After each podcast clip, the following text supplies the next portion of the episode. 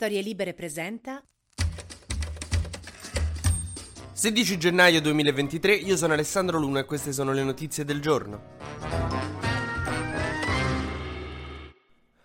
La notizia di oggi non può che essere questa, è stato arrestato l'uomo più ricercato d'Italia, anche se a me a vederlo quando l'hanno preso mi sembrava vestito malissimo. Matteo Messina Denaro, il super boss, super latitante della mafia, quello che in un telefilm americano ci sarebbe la sua foto appiccicata su una lavagna di sughero e da tutte le altre foto su quella lavagna di sughero partono dei fili rossi che portano tutto a lui. Non so se ho reso l'idea di quanto era pericoloso quest'uomo. Adesso, inutile che ve lo dica, ha fatto delle cose terribili nella sua vita, omicidi, strangolamenti, stragi, ha partecipato a gran parte delle stragi di mafia degli anni 90. Dopo l'arresto di Totò Rina si dice che lui fosse rimasto l'unico vero capo della mafia e aveva deciso di continuare con la strategia della tensione, tanto che ordinò alcuni attentati a Firenze, Milano e Roma che in tutto fecero 10 morti e 106 feriti. Nell'estate del 1993, dopo essere andato a Forte dei Marmi, si è reso irreperibile ed è cominciata così la sua latitanza.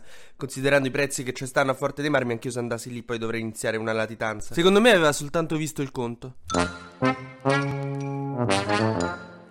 Messina Denaro è stato arrestato in una clinica a Palermo dove era andato per farsi curare non si sa bene da cosa. E lo so che adesso non è la cosa più popolare da dire perché adesso la cosa più popolare da dire è che deve marcire in galera e soffrire e tutto quanto però noi saremo uno Stato e non la mafia quindi spero che queste cure gli verranno garantite anche dopo che è stato arrestato. Naturalmente Salvini non gli potevano fare un regalo più grande. È contentissimo può dire ah che bello abbiamo siamo il governo che ha messo in manette Matteo Messina Denaro anche se poi in realtà cioè insomma hanno fatto tutti i carabinieri a prescindere da chi ci fosse al governo. Come se io entro in un un cinema a luci rosse e appena entro in sala nello schermo la donna viene e dico eh, che gli faccio io alle donne? Eccetera di nulla e sono stati i carabinieri però vabbè è normale che il governo questi giorni si prenderà molto merito di questa vicenda. Nel frattempo Salvini e Meloni stanno un po' bisticciando diciamo sulle autonomie perché la Lega e Fratelli d'Italia sono andati insieme alle elezioni super patriottici italianissimi poi a un certo punto la Lega e gli italiani gli sono andati sulle palle forse perché gli hanno dato l'8% per cui adesso Salvini vuole l'autonomia regionale come se fosse uno spuntino a metà pomeriggio non gli andava tanto prima prima, però adesso gli si era aperto lo stomaco. Ieri ha detto che l'autonomia sarà realtà entro il 2023. Quando Salvini ha fatto questa dichiarazione, alcuni cronisti che erano appoggiati fuori da Palazzo Chigi hanno sentito da dentro il palazzo qualcuno dire sesto cazzo. Non abbiamo tuttavia certezza che fosse Giorgia Meloni,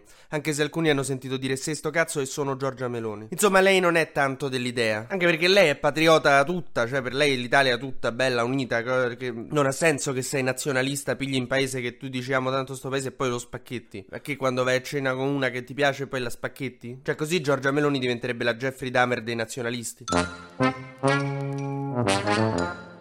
Ma la povera Giorgia Meloni ancora non è riuscita a risolvere del tutto la questione della benzina e dei carburanti, i benzinai continuano a voler scioperare. Cioè, di base la questione ruota tutta intorno al fatto che i benzinai non vogliono esporre il cartello che dice qual è la media nazionale per far vedere alla gente quanto loro ci stanno a carica su.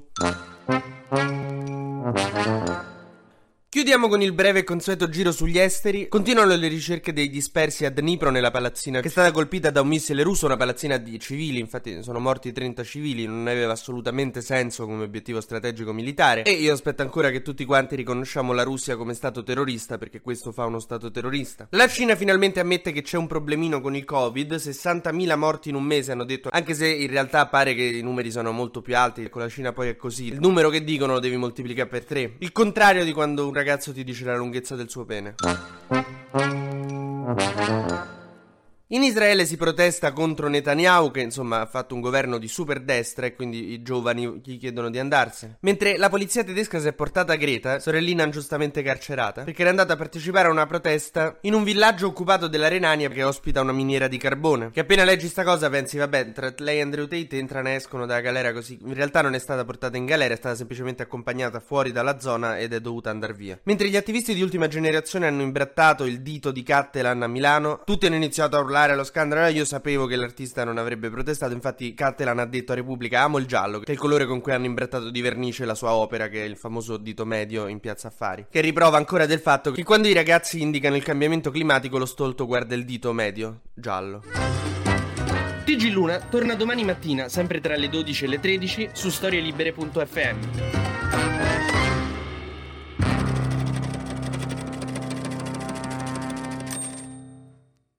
Una produzione storielibere.fm di Gianandrea Cerone e Rossana De Michele. Coordinamento editoriale Guido Guenci.